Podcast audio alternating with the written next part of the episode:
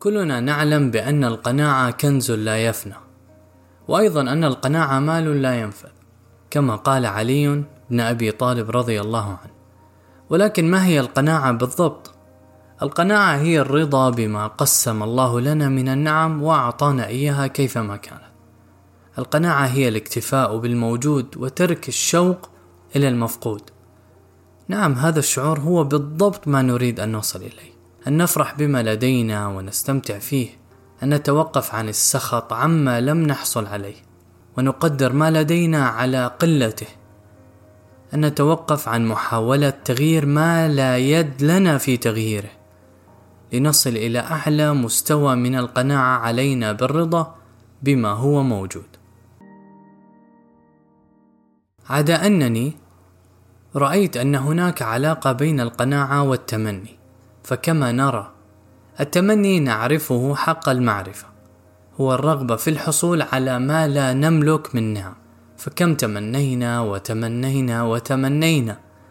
التمني جميل إذا ما ربطناه بالرجاء ودعونا الله وألححنا عليه بالدعاء، سوى أن كثرته تخلق عدم الرضا والكفر بالنعم الموجودة، وأيضا عدم الاعتراف بوجودها، وكأن صاحبها لم يلاقي نعمة قط.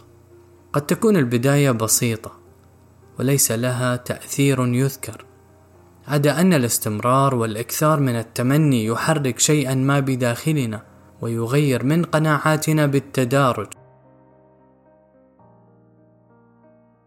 الأحلام والتمني بشتى أنواعه هو شيء جميل، هو من يضفي للحياة رونقها أحيانا، ولكن لكل شيء حدود، فلا نتعداها لنقع في الفخ.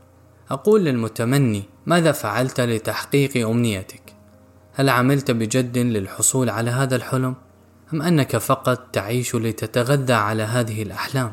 يوجد فرق بين الجد للحصول على المبتغى والركون إلى أقرب زاوية وتمني تغيير الحال. في الأول حتى لو لم نحصل على مرادنا سنكون في قناعة تامة بحالنا وأننا فعلنا ما بوسعنا. أما الثاني فهو ما سيوقعنا في الهاوي. صحيح أنه لا يوجد شيء مستحيل، وأننا نستطيع الحصول على أي شيء إذا اجتهدنا في الوصول إليه، والمفتاح هنا كلمة اجتهدنا.